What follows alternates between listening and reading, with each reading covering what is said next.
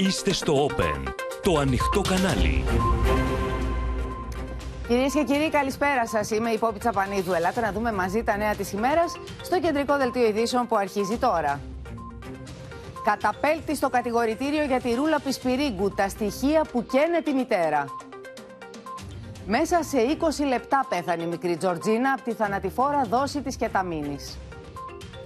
Στο συγγενικό περιβάλλον έρευνες για συνεργούς της, τη Δευτέρα η απολογία της.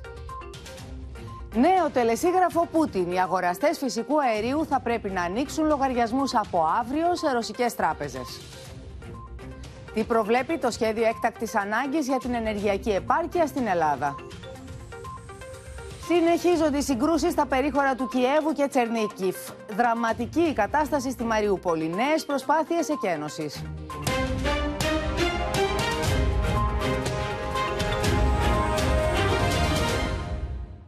Αντιμέτωπη με το φάσμα μιας τεράστιας ενεργειακής κρίσης, κυρίες και κύριοι, βρίσκεται η Ευρώπη μετά το διάταγμα που υπέγραψε σήμερα ο Βλαντιμίρ Πούτιν, με το οποίο στέλνει τελεσίγραφο στους Δυτικούς να ανοίξουν λογαριασμούς σε ρωσικές τράπεζες. Για το φυσικό αέριο θα πληρώνεται από αύριο μόνο σε ρούβλια, είπε ο Ρώσος πρόεδρος, και οι τιμές εκτοξεύθηκαν αμέσως μετά την τελεία του. Όποιος δεν ακολουθήσει το νέο σύστημα πληρωμών που περνάει μέσα από την τράπεζα της Gazprom θα υποστεί τις συνέπειες, προειδοποίησε, με τη Γερμανία και τη Γαλλία να διαμηνύουν ήδη πως δεν πρόκειται να υποκύψουν στις απαιτήσεις του και πως έχουν προετοιμαστεί ακόμη και για το κλείσιμο της τρόφιγγας. Θα αναλύσουμε το θέμα και βεβαίως θα δούμε όλα τα θέματα αναλυτικά, αλλά θα μιλήσουμε με τον Παντελή Βαλασόπουλο να δούμε πώς αντιδρά το Βερολίνος σε αυτό, τη Μαρία Ρώνη να μας πει τι λένε στην υπόλοιπη Ευρώπη, ο Θανάσης Αυγερινός για το τι λέει το Κρεμλίνο. Θα πάμε και στα μέτωπα στη Γεωργία Λαγού και τους υπόλοιπους απεσταλμένους μας. Η Γεωργία είναι στο Κίεβο. Πρώτα όμως θα δούμε το ρεπορτάζ με αυτές τις τελευταίες εξελίξεις.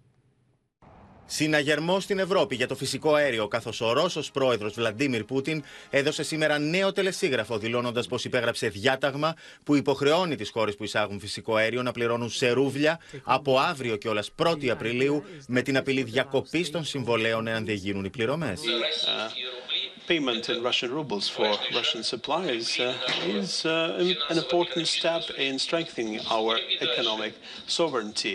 We'll continue systematically moving in that direction within the framework of our long-term plan to increase the part of payments in national currency and in the currency of those of our reliable partners. Για να αγοράσουν ρωσικό φυσικό αέριο, οι Ευρωπαίοι πρέπει να ανοίξουν λογαριασμούς σε ρούβλια σε ρώσικες τράπεζες. Από αυτούς τους λογαριασμούς θα γίνονται οι πληρωμές για το φυσικό αέριο που θα παραδοθεί από αύριο, είπε ο Πούτιν, συμπληρώνοντας πως εάν δεν γίνουν τέτοιες πληρωμές, η Ρωσία θα το θεωρήσει ως χρεοκοπία των αγοραστών με όλες τις επακόλουθες συνέπειες. Άμεση ήταν η απάντηση της Δύσης. Nous n'acceptons pas de payer les contrats gaziers dans une autre monnaie que celle qui est prévue par les contrats. Les contrats sont les contrats. Et les contrats doivent être rigoureusement respectés. Je vous confirme que les contrats en euros doivent être payés en euros et seront payés en euros. Ο Βλαντίμιρ Πούτιν είπε πως η Ρωσία θα τηρήσει τις υποχρεώσεις της σε όλα τα συμβόλαια. Με βάση το διάταγμα που υπέγραψε, οι ξένοι αγοραστές θα πρέπει να χρησιμοποιούν ειδικούς λογαριασμούς στην τράπεζα Gazprom Bank για το φυσικό αέριο που εισάγουν, μεταφέροντας εκεί συνάλλαγμα. Η μετατροπή σε ρούβλια θα γίνεται από την Ρώσικη τράπεζα. Ο ξένος αγοραστής θα καταθέτει συνάλλαγμα σε έναν ειδικό λογαριασμό. Η Gazprom Bank στη συνέχεια θα αγοράζει ρούβλια για τον αγοραστή και θα τα μεταφέρει σε άλλον ειδικό λογαριασμό.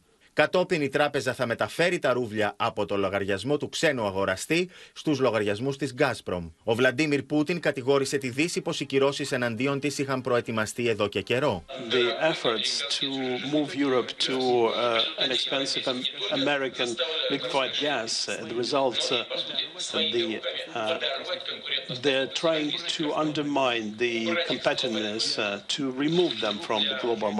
Χθες ο Πούτιν διαβεβαίωνε τον Μάριο Ντράγκι και τον Olaf Scholz πως θα μπορούν να πληρώνουν σε ευρώ και δολάρια, ενώ ρωσική εφημερίδα διέρεε πως η Gazprom εξετάζει τρόπους διακοπής της ροής φυσικού αερίου στην Ευρώπη. Le aziende europee, e ha rimarcato più volte il fatto che questa è una concessione, non ho capito bene, comunque un regolamento si applica solo alle aziende europee, solo ai paesi membri dell'Europa.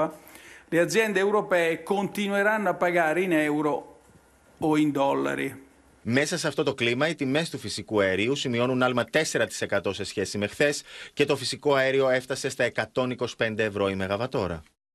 Πάμε λοιπόν στο Βερολίνο να δούμε πώς αντιδράει και η καγκελαρία. Ο Παντελής Βαλασόπουλος είναι στη σύνδεσή μας, διότι, Παντελή, χθες δημιουργήθηκε ένα κλίμα αισιοδοξίας ότι τα βρίσκουν στο θέμα της προμήθειας φυσικού αερίου. Έδωσε και ένα τράτο σε χρόνο από την πλευρά του ο Πούτιν. Είπε δεν χρειάζεται να πληρώνετε σε ρούβλια, θα πληρώνετε σε ευρώ. Αλλά μάλλον, όπως σήμερα δείξαν τα πράγματα, χαθήκαν στη μετάφραση. Δεν κατάλαβαν οι Ευρωπαίοι τι εννοούσε ο Ρώσος πρόεδρος, τι ακριβώς συνέβη. Λοιπόν, καλησπέρα. Να τα πάρουμε τα πράγματα την αρχή. Χθες τηλεφώνησε ο ίδιος ο κύριος Πούτιν στον κύριο Σόλτς με πρωτοβουλία. Κατόπιν βγήκε μια ανακοίνωση από την καγκελαρία που έλεγε ότι ο Πούτιν διαβεβαίωσε τον κύριο Σόλτς ότι τίποτα δεν αλλάζει. Οι Ευρωπαίοι θα πληρώνουν σε ευρώ στην τράπεζα της Gazprom και η Gazprom θα το κάνει σε ρούβλια. Αυτό έλεγε και η ανακοίνωση χθες της καγκελαρίας. Και ότι ο κύριος Σόλτς δεν συμφώνησε με αυτό. Ζήτησε όμως, λέει, γραπτός να το δει αυτό για να κατανοήσει ακριβώς την διαδικασία. Μάλιστα. Οπότε και σήμερα του είπε τώρα. Ξανά, σήμερα. Μετά την καινούργια αυτή εξέλιξη. Σήμερα. Δεν φαίνεται για την ώρα, κάτι να αλλάζει. Προσπαθούν όμως να καταλάβουν τι ακριβώς εννοεί με όλα αυτά ο Πούτιν. Πριν από λίγο, ο καγκελάριος είπε ότι είδαμε ξανά τα συμβόλαια, εκεί αναφέρεται ξεκάθαρα ότι θα πληρώνουν σε ευρώ και σε δολάρια. Στη συνομιλία, λέει, που είχα χθες με τον Πούτιν, του ξεκαθάρισα. Το αέριο θα πληρώνεται σε ευρώ ή δολάρια. Ποια τα σχέδια του Πούτιν για το πώς θα γίνεται αυτό, το κοιτάμε τώρα. Αλλά ό,τι και να γίνει, ισχύει για τις επιχειρήσεις ότι θέλουν να πληρώνουν σε ευρώ, μπορούν να το κάνουν αυτό. Και αυτό θα πράξουν. Για να το παρακολουθήσουμε, να δούμε πώς ακριβώς το είπε ο Γερμανός καγκελάριος, ο Olaf Scholz, στο βίντεο που ακολουθεί. Wir haben die Verträge angeschaut über die Gaslieferung und die anderen Lieferungen. Darin steht drin, dass in Euro gezahlt wird, manchmal in Dollar, aber in der Regel in Euro. Und ich habe in dem Gespräch mit dem russischen Präsidenten klargemacht, dass das auch so bleiben wird. Und wie seine Vorstellungen sind, dass das geschehen kann, das ist das, was wir jetzt genau anschauen werden. Aber auf alle Fälle gilt für die Unternehmen, dass sie in Euro zahlen wollen, können und werden. Στη Μαρία Ρώνη στις Βρυξέλλες για να δούμε συνολικά τι λέει και τι λένε οι υπόλοιπες δυνάμεις της Ευρώπης, Μαρία. Η Ευρώπη δεν θα υποκύψει στις απαιτήσεις της Ρωσίας, τονίζουν στις Βρυξέλλες, την ίδια στιγμή που η Γαλλία και η Γερμανία δηλώνουν ότι δεν εκβιάζονται και ότι δεν θα πληρώσουν σε ρούβλια το ρωσικό φυσικό αέριο.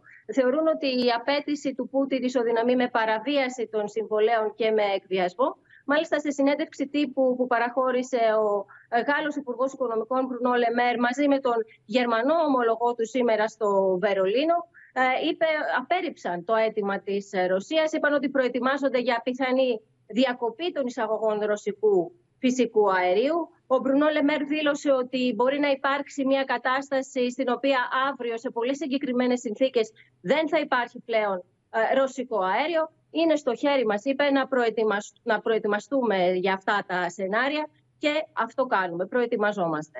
Μάλιστα, Μαρία, να σε ευχαριστήσουμε και να πάμε στο Θανάση Αυγερινό στη Μόσχα για να δούμε αν τελικώς υπήρξε αλλαγή στη Ρωσία, στα σύνορα Ρωσίας και Ουκρανίας είναι ο Θανάσης, για να δούμε αν η Μόσχα εννοούσε άλλα χθες και άλλα είπε σήμερα ή αν ήταν μια συνέπεια σε αυτό που ζητάει από τους Ευρωπαίους και κυρίως, Θανάση, αν από αύριο το πρωί κλείσει διακόπτη, κλείσει στρόφιγγες σε περίπτωση που δεν γίνει αυτό που θέλει. Δηλαδή, αν δεν ανοίξουν οι ευρωπαϊκές χώρες λογαριασμούς σε ρωσικές τράπεζες και αν δεν πληρώσουν σε ρούβλια.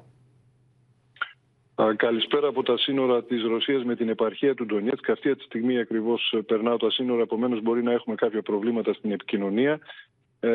Το Κρεμλίνο ξεκαθαρίζει ότι τηρεί ακριβώς αυτά που έχει προειδοποιήσει ότι θα γίνουν και θα συμβούν. Ξεκαθάρισε ότι εφόσον έχει παραβιαστεί ο βασικός όρος της αξιοπιστίας των τραπεζικών ιδρυμάτων της Ευρώπης και των αντίστοιχων κυβερνήσεων, οι οποίες έχουν δεσμεύσει συναλλαγματικά από θέματα της Ρωσίας, δεν είναι δυνατό να συνεχιστεί η πώληση του φυσικού αερίου με συνάλλαγμα το οποίο κινδυνεύει να μείνει στα χέρια των δυτικών κυβερνήσεων και των τραπεζών. Εφόσον η Ρωσία λοιπόν δεν έχει το δικαίωμα, τη δυνατότητα να αξιοποιεί αυτούς τους λογαριασμούς, απέτησε από τους δυτικούς συνομιλητές της, τους πελάτες της Gazprom, να υπάρξει μια τροποποίηση των όρων με τους οποίους θα γίνεται αυτή η πληρωμή. Και από ό,τι φαίνεται δείχνει να είναι συνεπής σε αυτήν ακριβώς την απόφαση που έχει λάβει. Η τεχνική αυτή ρύθμιση θα είναι ότι η τελική πληρωμή θα γίνεται σε ρούβλια στους λογαριασμούς που θα πρέπει να ανοίξουν στις ρωσικές τράπεζες. Αυτό ακριβώς έλεγε από την πρώτη στιγμή η ρωσική πλευρά, ότι θα πρέπει να ανοίξουν λογαριασμοί σε ρωσικές τράπεζες σε ρούβλια που θα εισπράττουν ως τελικό αντίτιμο του κόστους του φυσικού αερίου που εξάγεται στις ευρωπαϊκές χώρες σε ρούβλια, αφού προηγουμένως έχει εισέλθει στη ρωσική αγορά συνάλλαγμα το οποίο θα μετατρέπεται σε ρούβλια και θα μπαίνει σε αυτούς τους λογαριασμούς. Κάτι το οποίο θα έχει θέσει ήδη με το διάγγελμά του σε ισχύ από αύριο κιόλας, από την 1η του Απρίλη δηλαδή. Από αύριο, για να είμαστε ακριβείς, εξηγεί η Ρωσία ότι εφόσον κάποιες χώρες αρνηθούν να ανοίξουν λογαριασμούς στις ρωσικές τράπεζες, αυτό σημαίνει ότι δεν θα εκπληρώνουν, δεν θα τηρούν τα συμβόλαιά τους. Αυτά τα συμβόλαια θα κινδυνεύουν με ακύρωση. Υποτίθεται ότι έχει δοθεί μια προθεσμία για να ρυθμιστούν τα τεχνικά ζητήματα που, ξαναλέω, υποτίθεται θα συζητηθούν μεταξύ των δύο πλευρών. Των αγοραστών και των πολιτών. Είμαστε μπροστά σε δραματικές εξελίξεις στο θέμα της ενεργειακής κρίσης και είναι ένα θέμα που απασχολεί όλους μας, απασχολεί νοικοκυριά, απασχολεί επιχειρήσεις, απασχολεί βιομηχανίες σε ολόκληρη την Ευρώπη. Θα το δούμε ξανά σε λίγο, θα δούμε τι εξελίξεις θα υπάρξουν. Όπως επίσης θα πάμε και στα μέτωπα να μιλήσουμε με τους απεσταλμένους μας, να δούμε τι γίνεται στην Ουκρανία, δηλαδή στο πεδίο της μάχης, αλλά και με τους ανταποκριτές μας για ό,τι καινούργιο υπάρχει ως είδηση. Να συνεχίσουμε όμως το δελτίο μας με την είδηση που έχει παγώσει ολόκληρη την Ελλάδα.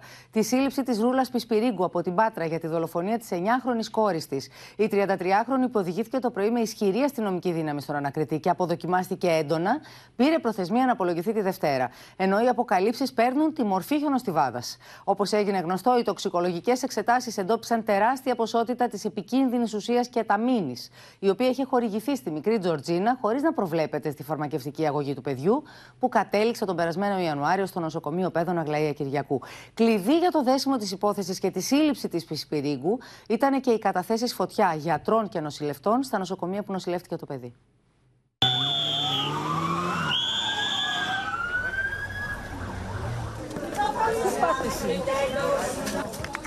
Την αφήνουν να την πατήσουν κάτω. Η Ρούλα Πισπιρίγκου φθάνει με ισχυρή αστυνομική συνοδεία και κάτω από τις αποδοκιμασίες συγκεντρωμένων πολιτών στα δικαστήρια της Ευελπίδων. Έχει σκοτώσει τα παιδιά. Τα παιδιά τα έχεις σκοτώσει. Έχει φτάσει εδώ στα δικαστήρια της πρώην σχολής Ευελπίδων η 33χρονη κατηγορούμενη. Θα οδηγηθεί στον εισαγγελέα εκτέλεσης προκειμένου να εκτελεστεί το ένταλμα σύλληψης που έχει εκδοθεί σε βάρος της για το αδίκημα της ανθρωποκτονίας από πρόθεση στην Τζορτζίνα, στην 9χρονη κόρη της. Η 33χρονη κατηγορούμενη Ρούλα Πισπιρίγκου προχωράει φορώντας κουκούλα με καταβασμένο κεφάλι μέσα στον αστυνομικό κλειό. Λίγη ώρα αργότερα, αφού ζήτησε και πήρε προθεσμία να απολογηθεί τη Δευτέρα, η 33χρονη επιστρέφει στη Γενική Αστυνομική Διεύθυνση. Όταν οι αστυνομικοί του ανθρωποκτονιών χτύπησαν το κουδούνι της Ρούλας Πισπιρίγκου και της είπαν πως πρέπει να τους ακολουθήσει, τότε αυτή, σε μια προσπάθεια να παίξει την τελευταία πράξη του θλιβερού της έργου, δήλωσε πρόθυμη και μάλιστα τους είπε πως «Τώρα άκουγα για μια ουσία και γκούγκλαρα να δω τι ουσία είναι». Όταν το αυτοκίνητο του ανθρωποκτονιών πλέον βγήκε στην Εθνική Οδό Αθηνών Πατρών, τότε ήταν που η Ρούλα Πισπιρίγκου κατάλαβε πως δεν θα οδηγηθεί στις τοπικές αρχές.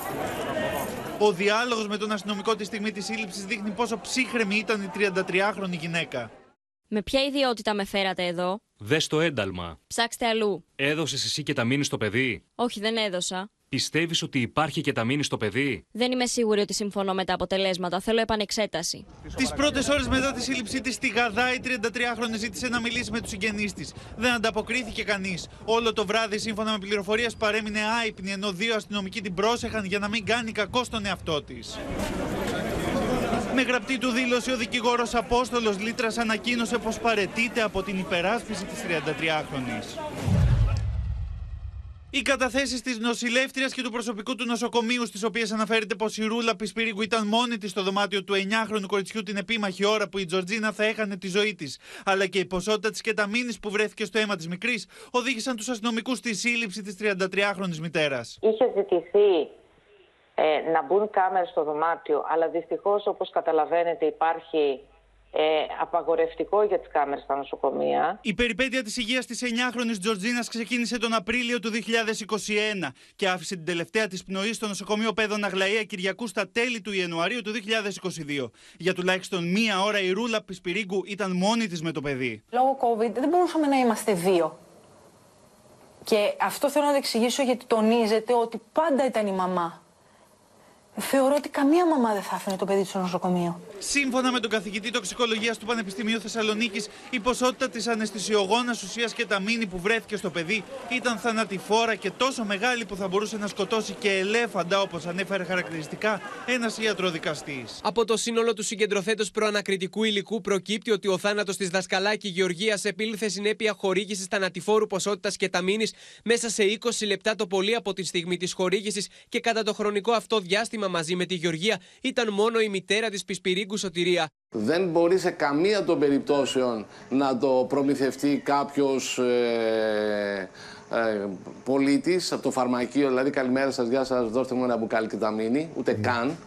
Εμείς να σκεφτείτε στα ιατρεία μας, στις κλινικές μας, για να το πάρουμε από τις εταιρείες ή από τις φαρμακαποθήκες μας, συμπληρώνουμε ειδική συνταγή ναρκωτικών. Τα ερωτήματα παραμένουν πολλά. Πώς προμηθεύτηκε η Ρούλα την κεταμίνη, αν ήξεραν και άλλοι για το τι έχει συμβεί, ενώ άλλοι το παραμένει ακόμα το μυστήριο του τι συνέβη με τα άλλα δύο παιδιά. Την 3,5 ετών Μαλένα που πέθανε το καλοκαίρι του 2019 και την μόλις 6 μηνών Ήριδα που άφησε την τελευταία της πνοή το 2021. Ουσιαστικά η συγκεκριμένη ουσία ήταν ικανή από μόνη της να προκαλέσει το θάνατο και εφόσον βρέθηκε σε τέτοια επίπεδα δεν υπάρχει καμία αμφιβολία ότι ήταν και η αιτία θανάτου στην άτυχη μικρή κοπέλα. Σοκ και οργή είναι τα δύο συναισθήματα που σκεπάζουν την Πάτρα μετά την είδηση για τη σύλληψη της Πισπιρίγκου. Πλήθος κόσμου μαζεύτηκε έξω από το σπίτι της ζητώντας να αποδοθεί δικαιοσύνη. Έχω εμπιστοσύνη στη δικαιοσύνη. Εν μέσω αποδοκιμασιών έφτασαν στο σπίτι και οι γονείς της. Ακολουθούν σκηνές αλλοφροσύνης. Έχει πάρει το δρόμο της δικαιοσύνης αυτή η ιστορία. Ουέ και δίμον αν ο καθένας παίρνει τη δικαιοσύνη στα χέρια του, θα γίνουμε ζούγκλα. Το εξαγριωμένο πλήθος που συγκεντρώθηκε έξω από το σπίτι της οικογένειας έγραψε στα παντζούρια του σπιτιού θάνατος στους παιδοκτόνους.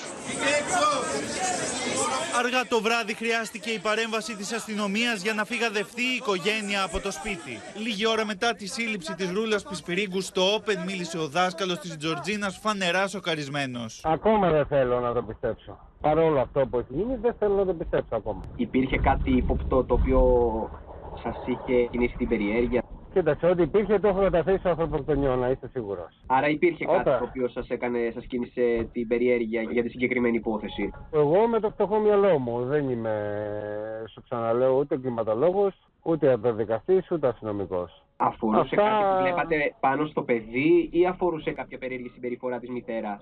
Αφορούσε διάφορα πράγματα. Κανείς δεν μπορεί να ξεχάσει τα λόγια της Ρούλας Πισπιρίγκου όταν εμφανιζόταν αδικημένη και πληγωμένη από τις φήμες που άρχισαν να φουντώνουν ότι εκείνη ήταν πίσω από το θάνατο της 9χρονης Τζορτζίνας. Μέχρι τώρα ζούσα για την Τζορτζίνα. Πώς ζω εγώ από τις 29 του μήνα με τις φωτογραφίες αυτές και με αυτό που μου έμεινε από την Τζορτζίνα.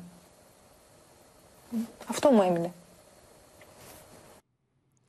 3 καταθέσεις φωτιά ξετύλιξαν το κουβάρι της δολοφονίας της μικρής Τζορτζίνας και οδήγησαν τις αρχές στη σύλληψη της Πισπιρίγκου. Είναι η Μίνα Καραμίτρου στην σύνδεσή μας και έχει περισσότερες πληροφορίες γι' αυτό.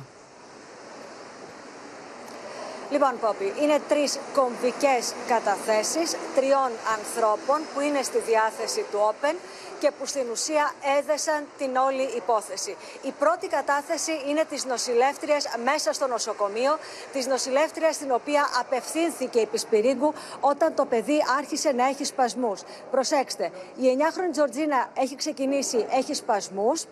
Η 9χρονη Τζορτζίνα έχει πάθει καρδιακό επεισόδιο και η μητέρα της βγαίνει από το δωμάτιο για να ζητήσει βοήθεια. Απευθύνεται λοιπόν στη νοσηλεύτρια, η οποία βρίσκεται στη στάση των νοσηλευτών. Η στάση των νοσηλευτών βρίσκεται, όπως η ίδια περιγράφει στην κατάθεσή της, στη μέση του διαδρόμου. Δηλαδή, έβλεπε για αρκετή ώρα να έρχεται προς αυτήν η Ρούλα Πισπιρίγκου και λίγο αργότερα περιγράφει στην κατάθεσή της. Ο τρόπος που περπατούσε και το γεγονός ότι δεν καλούσε σε βοήθεια μου έδωσε την εντύπωση ότι θα ζητούσε κάποιο υλικό. Παραδείγματος χάρη σεντόνια ή τη βοήθειά μου για μετακίνηση του παιδιού. Υπενθυμίζεται ότι η Γεωργία είχε εξεσημασμένη υπερτονία άνω και κάτω άκρων, εξεσημασμένα αντανακλαστικά και σπασικότητα. Όταν με πλησίασε, μου είπε κάτι τόσο χαμηλόφωνα που δεν κατάλαβα τι έλεγε. Όταν κατάλαβα ότι το παιδί έκανε επεισόδιο, ενημέρωσα αμέσως την εφημερεύουσα γιατρό. Αυτά για μια μητέρα η οποία βγαίνει από το δωμάτιο, όπου για 10η συνεχόμενη φορά θα είχε επεισόδιο με σπασμούς το παιδί της και λίγο αργότερα η Τζορτζίνα χάθηκε.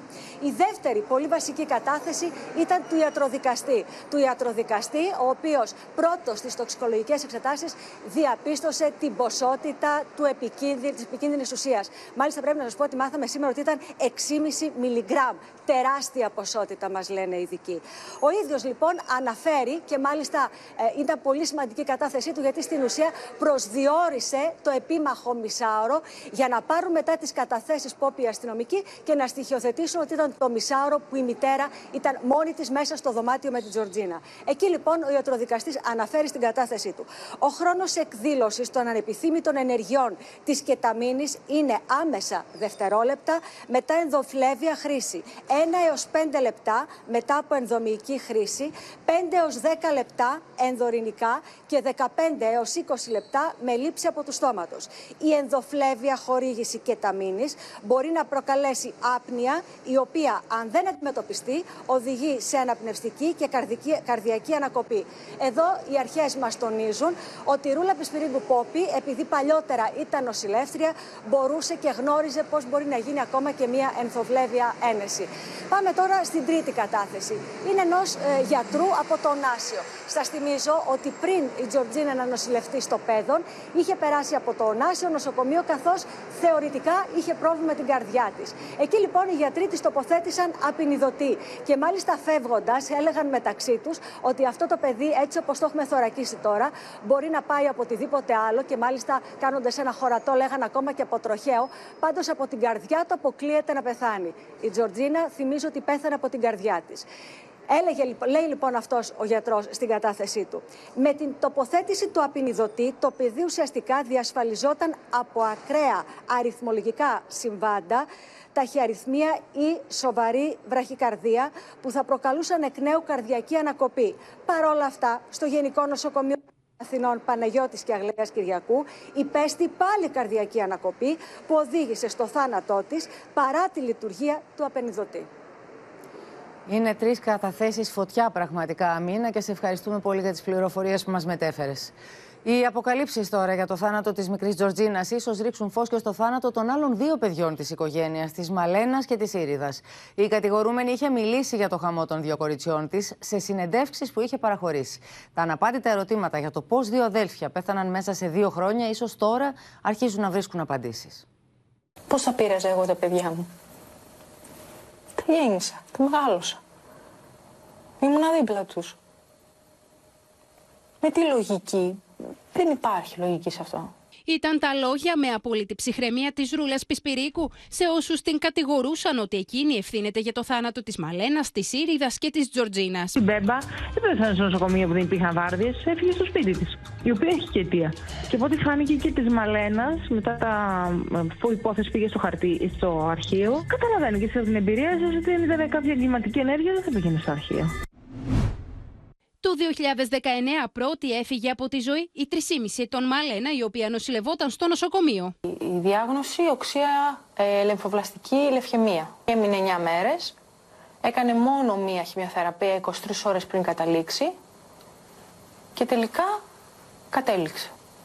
Ξαφνικά στον ύπνο της ξύπνησε, προσπαθούσε να αναπνεύσει και κατάληξε, δεν ξέρουμε. Έγιναν τοξικολογικές μετά, έγινε νεκροψία, έγιναν τοξικολογικές, βγήκαν καθαρές, έγινε και ιστολογικές και μας βγήκε υπατική ανεπάρκεια. Λίγους μήνες αργότερα, μέσα στην κούνια της, η Ήριδα έφευγε και εκείνη. Τη βρήκε το πρωί η θεία της. Βρήκε το παιδί ότι είχε καταλήξει στην κούνια. Με ένα πανάκι δίπλα, με αίμα. Έγινε και εκεί νεκροψία, τοξικολογικές καθαρές και στο μωρό, ιστολογικές. Μετά από πολλή δουλειά, τη συγκεκριμένη παθολογοανατόμου στα Γιάννενα, και πάρα πολύ κόπο και πάρα πολύ μελέτη στην καρδιά της, βρήκε ότι υπήρχε κάποια εκγενετής σπάνιο σύνδρομο αγενεσίας στο φλεβόκομβο. Η Ρούλα Πισπιρίγκου πάντως στις τηλεοπτικές της συνεντεύξεις επέμενε ότι ο θάνατος της Μαλένας, της Ήριδας και της Τζορτζίνας ήταν θέμα γονιδίων. Εγώ πιστεύω στο γονίδιο, γιατί οι θάνατοι ήταν μαζεμένοι. Εντάξει, αυτό ήταν συγκυρία, θεωρώ. Δηλαδή, η μεγαλύτερη έφυγε τελευταία. Θεωρώ το γονίδιο. Πιστεύω στο σπάνιο γονίδιο, γιατί η μπεμπά είχε σπάνιο σύνδρομο. Σε καμία περίπτωση το άτομο το οποίο έχει στοιχεία διαταραχής προσωπικότητας δεν είναι ακαταλόγιστο. Έχει πλήρη επίγνωση των πράξεών του και πλήρη συνείδηση την ώρα που τα ψάχνει, που το πράττει. Πλέον ο θάνατος και των άλλων παιδιών της οικογένειας θα ξαναμπεί στο μικροσκόπιο και πρέπει να απαντηθούν κρίσιμα ερωτήματα. Μπορεί να βρεθεί η ίδια ουσία που σκότωσε την Τζορτζίνα στους διατηρημένους ιστούς της Μαλένας και της Ήριδας.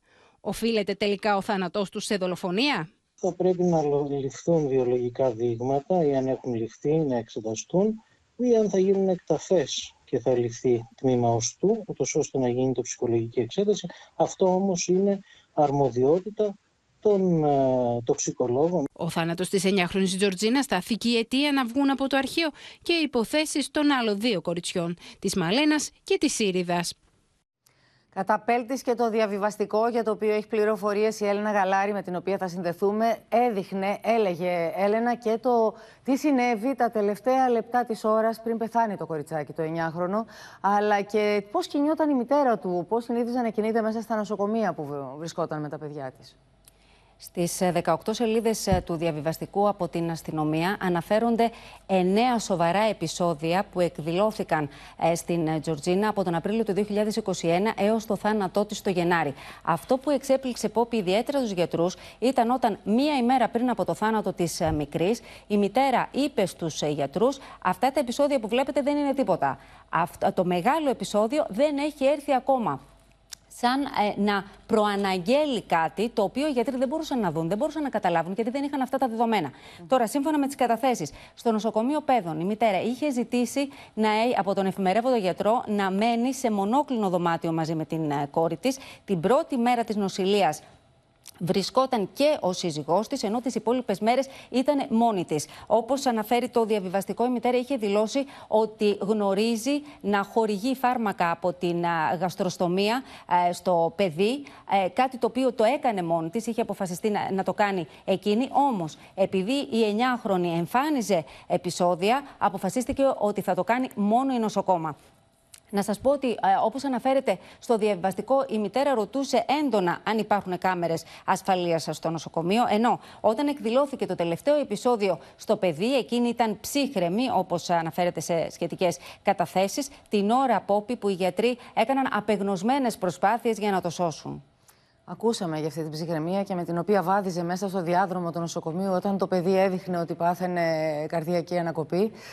Ακούσαμε πώς εκφράζεται για το θάνατο του παιδιού της. Το κατέληξε καμιά φορά και η επιλογή των λέξεων για να δώσει ένα τόσο συνταρακτικό γεγονός. Μπορεί να έχουν και αυτές τη σημασία τους. Να σε ευχαριστήσουμε πολύ, Έλενα.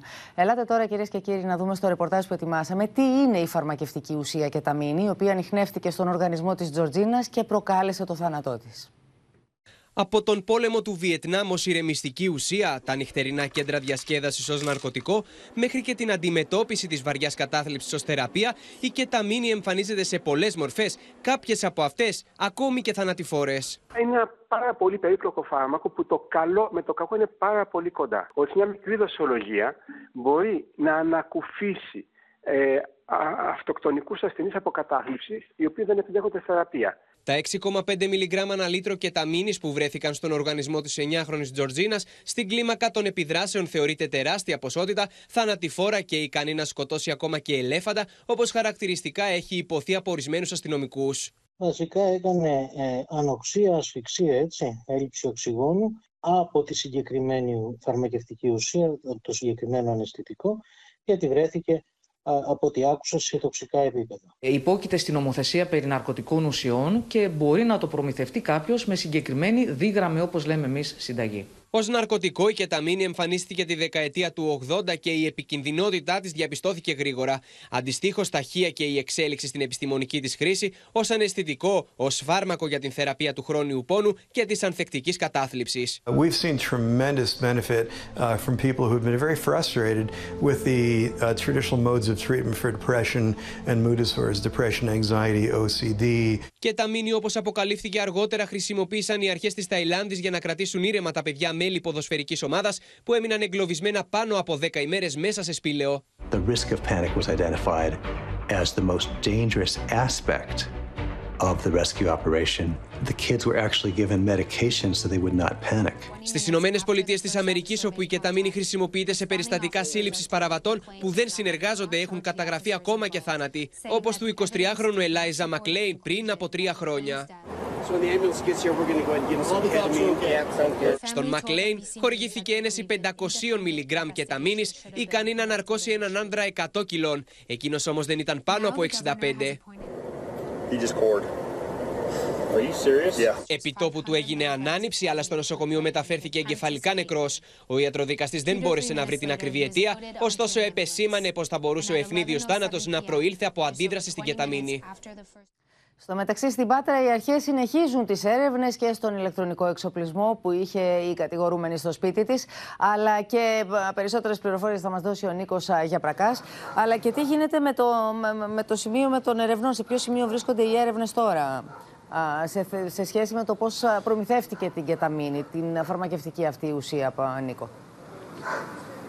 Καλησπέρα, Πόπη, και είναι ένα σημείο κλειδί αυτό το οποίο αναφέρεις στο πώς λοιπόν η κεταμίνη έφτασε στα χέρια της 33χρονης. Έτσι λοιπόν, αυτό το οποίο ερευνούν τώρα οι αστυνομικές αρχές είναι το αν η ουσία αυτή έφτασε στα χέρια της Ρούλας Πισπιρίγκου είτε μέσω κάποιας φαρμακαποθήκης, είτε μέσω κάποιου κτηνιατρίου, είτε μέσω κάποιου ηλεκτρονικού καταστήματος, μέσω του διαδικτύου δηλαδή. Είναι οι τρεις έρευνες που γίνονται, είναι σε εξέλιξη αυτή τη στιγμή από την πλευρά της αστυνομίας, προκειμένου να διαπιστωθεί πώς έφτασαν οι ουσίες αυτές στα χέρια της 33χρονης, ενώ στο μικροσκόπιο των ειδικών, στο ειδικό εγκληματολογικό εργαστήριο, έχουν μπει τόσο το κινητό της τηλέφωνο, όσο και ο φορητός υπολογιστής, προκειμένου να δουν αν υπάρχουν ηλεκτρονικά ίχνη τα οποία μπορούν να οδηγήσουν στην κατεύθυνση αυτή, για να δουν την διαδρομή που ακολουθήθηκε για την προμήθεια της συγκεκριμένης ουσίας της κεταμίνης. Να σε ευχαριστήσουμε πολύ. Στο μεταξύ, δεν ξέρουμε πού βρίσκεται ο πατέρας των παιδιών, δεν ξέρουμε πού βρίσκεται ο σύντροφος της. Ο πατέρας των παιδιών βρίσκεται σε κάποιο σημείο που γνωρίζουν μόνο κάποια πολύ λίγα κοντινά του πρόσωπα, όπως και ο δικηγόρος του, ο κύριος Δημήτρης Καράμπελας, με τον οποίο επικοινωνήσαμε και μας έδωσε και μια γραπτή του ανακοίνωση, όπου στην συγκεκριμένη ανακοίνωση αναφέρει ότι ο Μάνος Δασκαλάκης δεν είναι εξαφανισμένος, είναι σοκαρισμένος, αναμένει να λάβει γνώση της δικογραφίας και αμέσως μετά θα τοποθετηθεί δημοσίως. Και είναι ήρεμα τα πράγματα σήμερα έξω από το σπίτι της οικογένειας, έτσι. Ακριβώς, καμία σχέση με αυτά τα οποία είδαμε χθες. Ο δρόμος έχει δοθεί στην κυκλοφορία. Είναι πολύ λίγος ο κόσμος ο οποίος βρίσκεται εδώ στο σημείο. Όπως επίσης και μικρή αστυνομική δύναμη η οποία βρίσκεται εδώ. Ωστόσο, λίγα λουλούδια που έχουν αφήσει κάποιοι πολίτες στη μνήμη των τριών κοριτσιών είναι στην πόρτα του σπιτιού. Τα βλέπουμε στην εικόνα που μας στέλνει. Σε ευχαριστούμε πολύ, Νίκο. Και ελάτε τώρα, κυρίες και κύριοι, να αλλάξουμε θέμα, να πάμε να δούμε τι συμβαίνει στα μέτωπα του πολέμου στην Ουκρανία. Μία οχηματοπομπή ξεκίνησε σήμερα με προορισμό τη Μαριούπολη για να παραδώσει ανθρωπιστική βοήθεια αλλά και να απομακρύνει τους εγκλωβισμένους κατοίκους από την πολύπαθη πόλη. Η κυβέρνηση του Κιέβου ανακοίνωσε ότι οι λεωφορεία παρεμποδίστηκαν στη διαδρομή από τις ρωσικές δυνάμεις. Παράλληλα, οι μυστικές υπηρεσίες Μεγάλης Βρετανίας και ΗΠΑ εκτιμούν ότι η αποχώρηση στρατευμάτων που ανακοίνωσε η Ρωσία είναι ελάχιστη, ότι ο κίνδυνος για νέες σφοδρές μάχες παραμένει αυξημένος, αλλά και ότι ο Βλαντιμίρ Πούτιν παραπληροφορείται από τους συμβούλους του.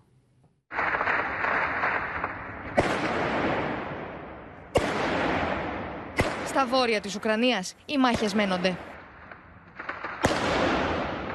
Παρά τις ρωσικές ανακοινώσεις για μείωση της στρατιωτικής δραστηριότητας γύρω από το Κίεβο και το Τσερνίχιβ, οι δύο περιοχές του Ουκρανικού Βορρά σφυροκοπούνται ανελαίητα.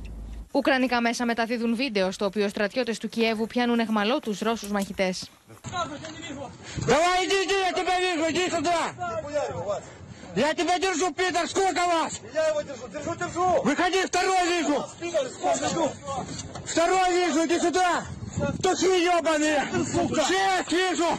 На жаль, поки що ми не бачимо принципового зниження. Ми бачимо, все продовжується так, як і було, тобто йдуть атаки на наші міста. Ну, тобто, є окремі вже приклади того, що відводяться якісь там частини, але це ще не має характер масовості. Η περιοχή του Ιρπίν έξω από την πρωτεύουσα γεμάτη ορούς μέσα σε πλαστικές σακούλες στους δρόμους. Є також інші слова, які звучать про нібито відведення російських військ від Києва і Чернігова, про нібито зниження активності окупантів на цих напрямках. Ми знаємо, що це не відведення, а наслідки вигнання, наслідки роботи наших захисників. Οι βομβαρδισμοί στα χωριά γύρω από το Κίεβο έχουν αφήσει ανεξίτηλο το σημάδι τους.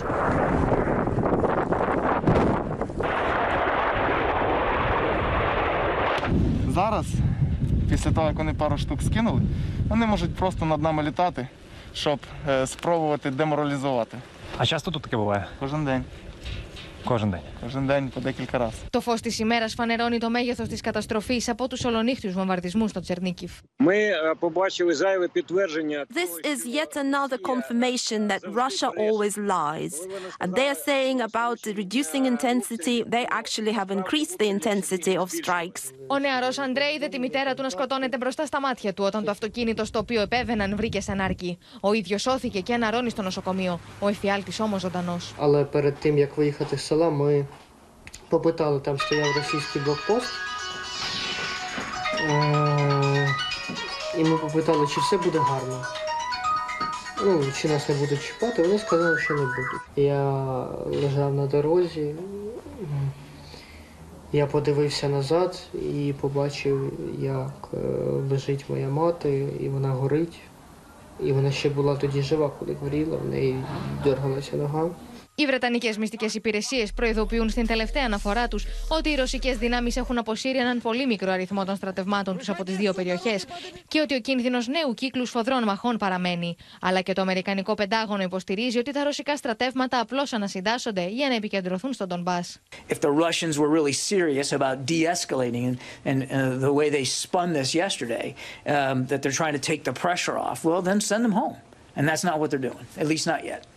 We see continued shelling of cities, and we see that Russia are repositioning some of their troops, moving some of them around, most likely to reinforce their efforts in the Donbas region. Δορυφορικές φωτογραφίες της αμερικανικής εταιρείας Maxar επιβεβαιώνουν χτυπήματα από αέρος σε κτίριο του Ερυθρού Σταυρού στη Μαριούπολη. Η εταιρεία αναφέρει ότι η πόλη βομβαρδίζεται σε καθημερινή βάση από τις 20 Μαρτίου, την ώρα που Ρωσία και Ουκρανία συμφωνούν σε προσωρινή κατάπαυση του πυρός για την απομάκρυνση αμάχων και την παροχή ανθρωπιστικής βοήθειας. По маршруту до Маріуполя відправляємо 45 автобусів. 28 автобусів мають уже зараз отримати дозвіл на проїзд через російський блокпост у місті Васильівка. Також 17 автобусів вже виїхали з міста Запоріжжя. Ми будемо робити все можливе, щоб автобуси сьогодні заїхали в Маріуполь і забрали людей, які ще не змогли вибратись з міста. Οι Ουκρανικές αρχές όμως κάνουν λόγο για παρεμπόδιση του ανθρωπιστικού κομβόη από τις ρωσικές δυνάμεις και ανακοινώνουν ότι κάποια λεωφορεία δεν κατάφεραν να περάσουν από ρωσικά σημεία ελέγχου παρά τη συμφωνία. Και όλα αυτά την ώρα που η Δύση αναφέρει ότι οι σύμβουλοι του Βλαντιμίρ Πούτιν του αποκρύπτουν την αλήθεια για την έκβαση των πολεμικών επιχειρήσεων στην Ουκρανία, γεγονός που θα μπορούσε να επηρεάσει σημαντικά τη λήψη αποφάσεων κατά τις συνεχιζόμενες ειρηνευτικές συνομιλίες με το Κίεβο.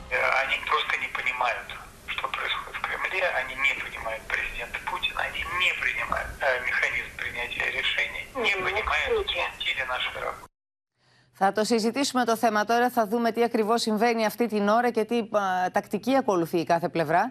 Είναι η απεσταλμένη μας η Γεωργία Λαγού στο Κίεβο, κοντά μας. Είναι ο Θανάσης Αυγερινός σε κίνηση αυτή την ώρα, βρίσκεται εν κινήσει. Θα μιλήσουμε μαζί του στο τηλέφωνο αμέσως μετά. Η Αδαμαντία Λιόλιου στη Λβίβ, είναι και ο Σωτήρης Δανέζης κοντά μας. Με σένα λοιπόν να ξεκινήσουμε, Θανάση, καθώς κινείσαι, είσαι κάπου ανάμεσα στα σύνορα Ρωσίας-Ουκρανίας. Τι γίνεται, υπήρχε μια εικόνα ότι θα σταματήσει η έντονη, σφοδρή αντιπαράθεση, σφοδρή βομβαρδισμή στην Ανατολική Ουκρανία και είχε πει ο ίδιος ο Πούτιν ότι θα επικεντρώσει στην περιοχή του Ντονμπάς. Δεν βλέπουμε να συμβαίνει κάτι τέτοιο. Αυτό διαπιστώνουν όλοι οι αναλυτές. Καλησπέρα και πάλι από τα σύνορα Ρωσίας με την περιφέρεια του Ντονιέτσκ, η οποία de jure είναι ακόμη μια ουκρανική επαρχία. De facto όμως από το 2014 είναι μια αποσχισμένη περιοχή. Είναι προφανές ότι δεν πηγαίνει καλά ο διάλογος Ρωσίας-Ουκρανίας στις διαβουλεύσεις που υποτίθεται ότι γίνονται αυτή την περίοδο με τη μέθοδο της τηλεδιάσκεψης.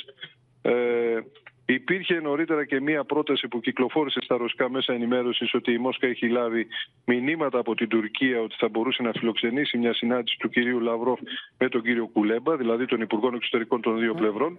Δεν έχουμε ακόμη νεότερα για το τι θα μπορούσε να συμβεί, ακριβώς γιατί δεν έχουμε προσέγγιση των θέσεων των δύο πλευρών.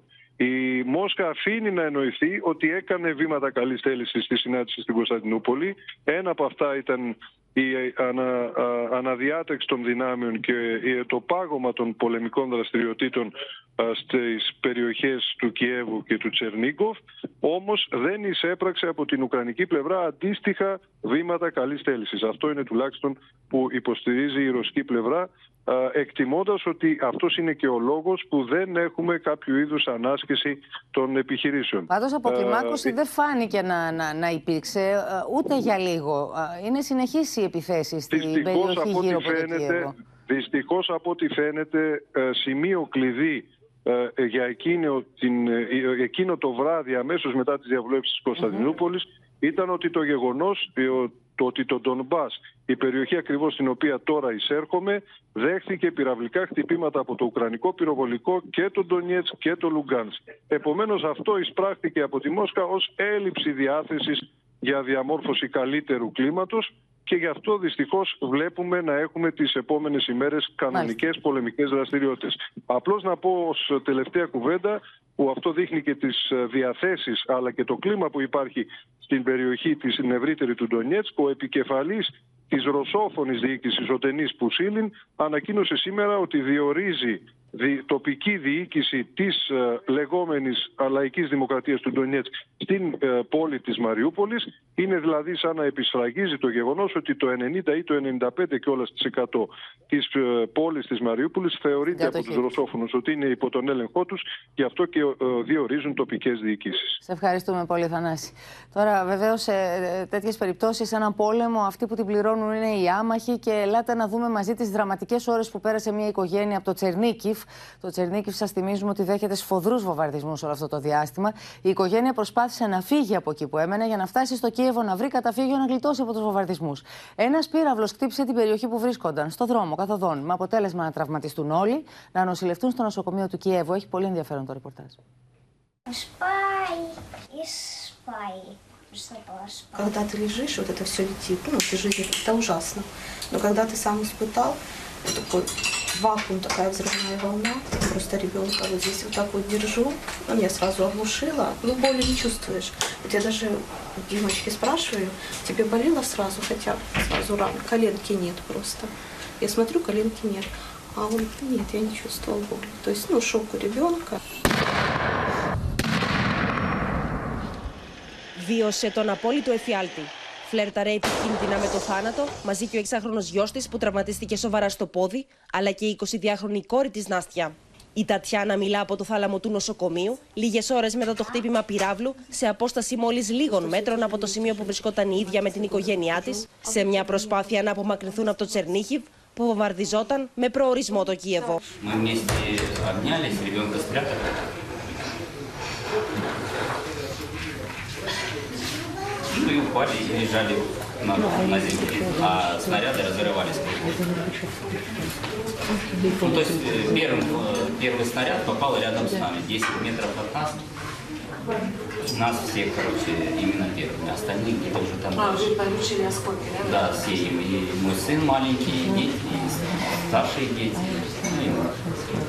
Καθώς η πόλη είναι αποκομμένη και όλες οι έξοδοι κατεστραμμένες, επιχείρησαν να διασχίσουν μια μικρή γέφυρα εν μέσω συνεχών βομβαρδισμών. Ο μικρός Δήμοτσκα χρειάστηκε άμεσα χειρουργείο. Δεν μπορεί να ξεπεράσει το σοκ.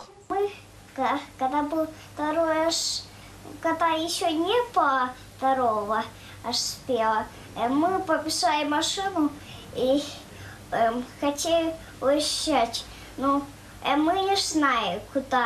А нам военные сказали прямо.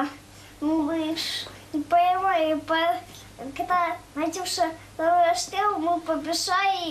Το Τσερνίχιβ μετά το σφυροκόπημα ισοπεδώνεται. Δεν έχει ρεύμα, νερό και θέρμανση. Ενώ περισσότεροι από 300 άμαχοι έχουν χάσει τη ζωή τους. Πολλοί είναι οι κάτοικοι που παραμένουν εγκλωβισμένοι στα καταφύγια.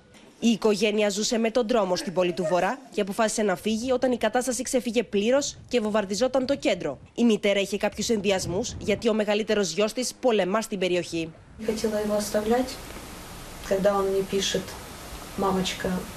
Я не знаю, я тебя люблю, не знаю, увидимся мы завтра, но обстрелы сильнейшие.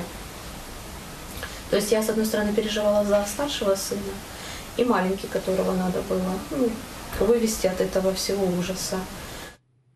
Καταστάσεις που δεν τις χωράει το ανθρώπινο μυαλό, καταστάσεις που βλέπουμε μόνο σε ταινίες, ζουν οι άνθρωποι εκεί, άνθρωποι φυσιολογικοί, άνθρωποι συνηθισμένοι, πολίτες που έχουν τακτοποιημένες δουλειές και που βλέπουν τη ζωή τους να αλλάζει μέσα σε ένα δευτερόλεπτο. Είναι πραγματικά αδιανόητο. Πάμε στο Κίεβο. Είναι η Γεωργία Λαγού εκεί για να μας πει αν υπάρχουν εκρήξεις, αν υπάρχουν επιθέσεις, αν συνεχίζονται δηλαδή οι εχθροπραξίες στα προάστια του Κιέβου, Γεωργία. Καλησπέρα, Πόπη, κυρίες και κύριοι από το Κίεβο. Πριν από λίγη ώρα είχαμε αναφορές για εκρήξεις γύρω από την Ουκρανική πρωτεύουσα. Ένα μαύρο σύννεφο καπνού υψώθηκε στην περιοχή. Με τον οπερατέρ του OPEN, Κώστα Παπαδάτο, προσπαθήσαμε να προσεγγίσουμε την περιοχή. Ωστόσο, όμως, ο στρατός δεν μας το επέτρεψε, κάνοντας λόγο πως πρόκειται για απόρριτο σημείο. Νομίζω και εκτιμώ πως σε λίγη ώρα θα έχουμε και την επίσημη αναφορά της Ουκρανικής κυβέρνησης για το τι ακριβώς συνέβη εκεί στην περιοχή.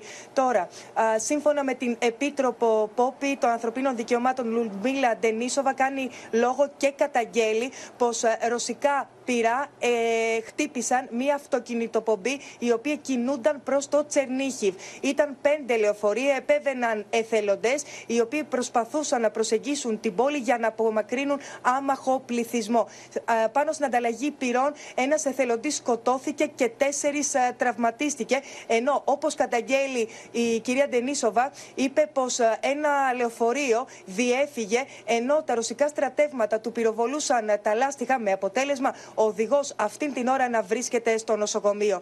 Τώρα, ο δήμαρχος στο Τσερνίχιβ κάνει λόγο πως τις τελευταίες 24 ώρες έχουν αυξηθεί οι βομβαρδισμοί. Μετά τις ανακοινώσεις της Ρωσίας, όχι μόνο τα ρωσικά στρατεύματα δεν οπισθοχώρησαν, ίσα-ίσα λέει πως είναι περισσότερα εκεί στην περιοχή και κάνει λόγο πως ο άμαχος πληθυσμός δεν μπορεί να φύγει. Τώρα, να σου πω σε διπλωματικό επίπεδο, Πόπη, πως παρά τον ισχυρισμό της Ρωσίας αυτή την εβδομάδα ότι θα μειώσει δραστικά τη στρατιωτική δραστηριότητα πίσω γύρω από το Κίεβο αλλά και τις άλλες πόλεις, Ουκρανοί αξιωματούχοι δηλώνουν ότι η ρωσική επίθεση βρίσκεται σε πλήρη εξέλιξη. Η βορειοανατολική περιοχή στο Χάρκοβο δέχεται σφοδρά πυρά τις τελευταίες 24 ώρες σύμφωνα με τον επικεφαλής του στρατού. Ενώ τα καυτά σημεία το τελευταίο 24ωρο εντοπίζονται στο Ιρπίν, στην Μπούχα, στο Βορζέλ, αλλά και σε μια άλλη περιοχή, τον Κοστόμελ.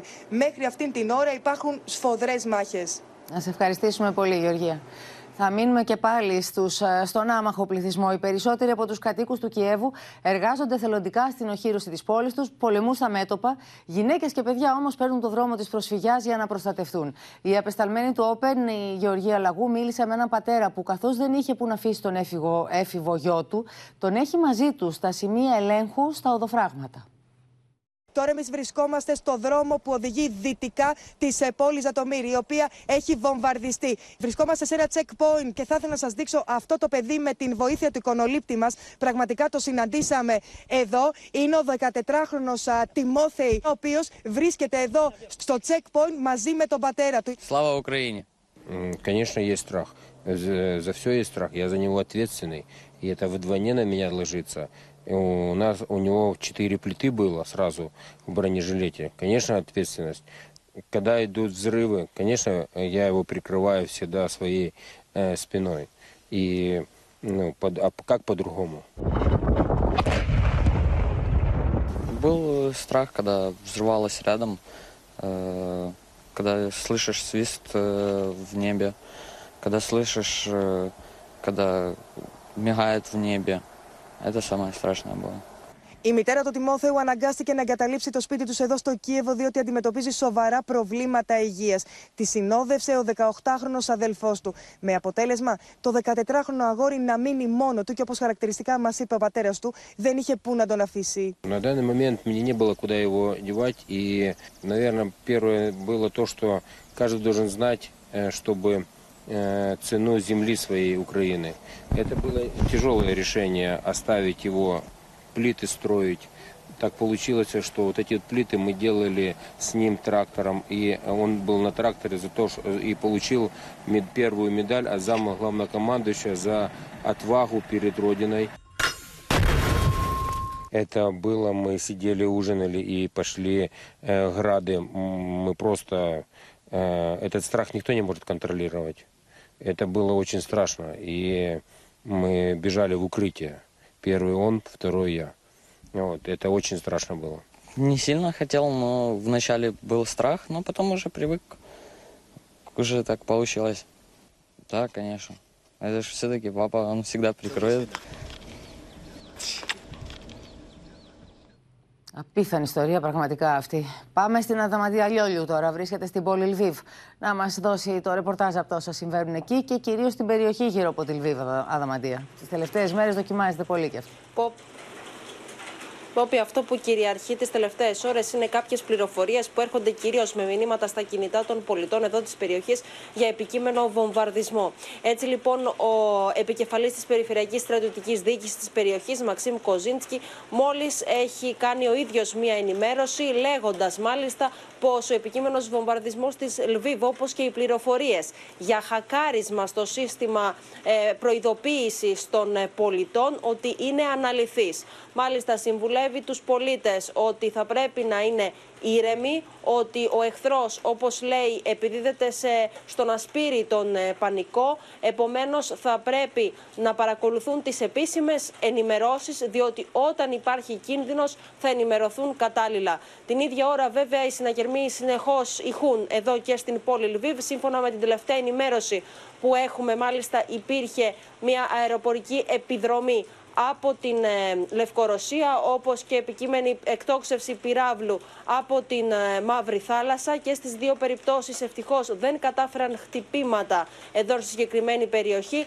Μάλιστα, οι τοπικές αρχές προειδοποιούν τους πολίτες ότι δεν πρέπει να το αμελούν και κάθε φορά που ακούγεται ο ήχος των σιρηνών να κατευθύνονται προς τα καταφύγια τους. Την ίδια ώρα μάλιστα και το επιτελείο εδώ, το Γενικό Επιτελείο των Ουκρανικών Δυνάμεων, έχει ανακοινώσει πως οι ενέργειες της Λευκορωσίας, που συνορεύει εδώ με την Ουκρανία, ισοδυναμούν με την ρωσική επιθετικότητα, καθώς αξιοποιείται το έδαφος της Λευκορωσίας, όπως και ο εναέριος χώρος, για τις εκτοξεύσεις και βαλιστικών πυράβλων αλλά και πυράβλων κρούζ, ενώ αξιοποιούνται μάλιστα και αεροδρόμια αλλά και νοσοκομεία της περιοχής. Ενώ μάλιστα και η υπηρεσία πληροφοριών εδώ του Υπουργείου Άμυνας της Ουκρανίας έχει δημοσιοποιήσει 106 ονόματα Λευκορώσων στρατιωτικών μια συγκεκριμένη ταξιαρχία, μάλιστα προτρέποντας τους στρατιώτες της Λευκορωσίας να μην συμμετέχουν στην ρωσική εγκληματικότητα, όπως λέει, που διεξάγεται όλες αυτές τις μέρες, καθώς ο εχθρός της Ουκρανίας στρέφεται ακόμη και κατά αμάχων, κατά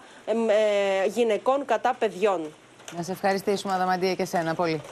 Κίεβο και Μόσχα φαίνεται να έχουν κάνει μια διαφορετική ανάγνωση στην πορεία των διαπραγματεύσεων. Λοιπόν, ο Βολοντίμιρ Ζελένσκι λέει πως μένουν ακόμα πολλά να διευκρινιστούν για να έρθει η συμφωνία, ενώ ο Ρώσος Υπουργός Εξωτερικών Σεργέη Λαυρόφ τονίζει πως η αποδοχή της ουδετερότητας από την Ουκρανία είναι ένα σημαντικό βήμα.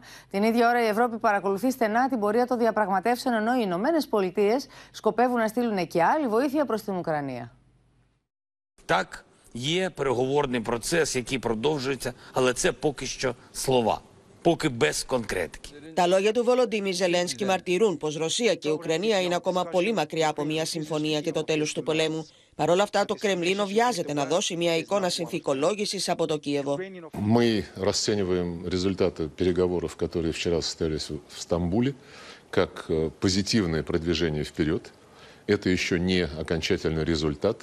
Но то, что украинские переговорщики подтвердили необходимость обеспечения неядерного, неблокового статуса Украины, подтвердили необходимость обеспечения своей безопасности вне рамок Североатлантического альянса, я считаю это существенным прогрессом. Ο Ουκρανός διαπραγματευτής Ντέιβιντ Ραχάμια είπε πως η ουκρανική πλευρά πρότεινε να συναντηθούν οι δύο ηγέτες, αλλά οι Ρώσοι διπλωμάτες απάντησαν ότι χρειάζεται προηγουμένως να γίνει περισσότερη δουλειά για να έχει προετοιμαστεί σχέδιο συμφωνίας. Το Κίεβο δίνει την εντύπωση πως τα αγκάθια στις διαπραγματεύσεις μπαίνουν από τη Μόσχα. На погляд украинской стороны, мы вже практично вийшли на можливість підписання попередніх підписань якихось там договорів, ну, з точки зору, що можна запустити процес для зустрічі президентів. Тому ми вважаємо, що там може там через 2-3 дні, 4 дні вже буде остаточна версія, яку підтвердять росіяни, наприклад, зі своїми там зауваженнями, і ми зможемо вийти на наступний тур.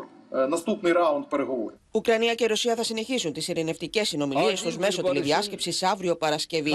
Ο Μάριο Ντράγκι, ο οποίος συνομίλησε για άλλη μια φορά τηλεφωνικά με τον Βλαντιμίρ Πούτιν, δεν φάνηκε να παίρνει αισιόδοξα μηνύματα. Ho detto il perché di questa telefonata e ho detto che voglio, la chiamo perché voglio parlare di pace.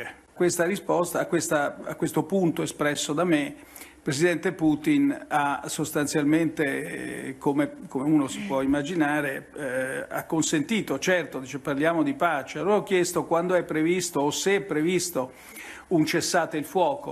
Le condizioni non sono mature.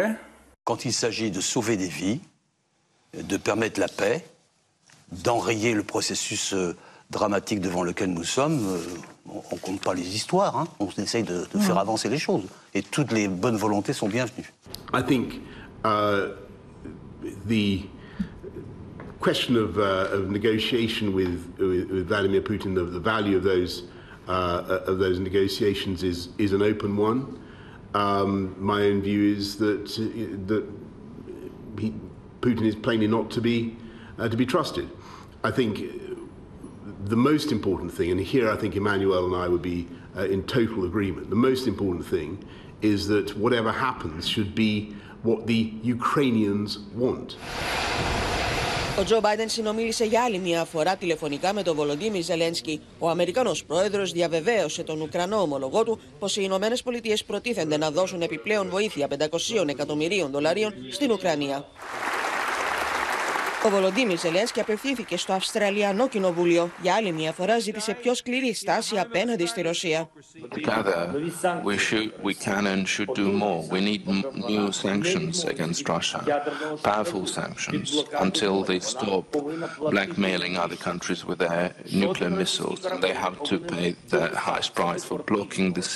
Ο Οργανισμός Ηνωμένων Εθνών απίθυνε για άλλη μια φορά έκκληση στη Ρωσία να αποσύρει όλα τα στρατεύματά της από την Ουκρανία.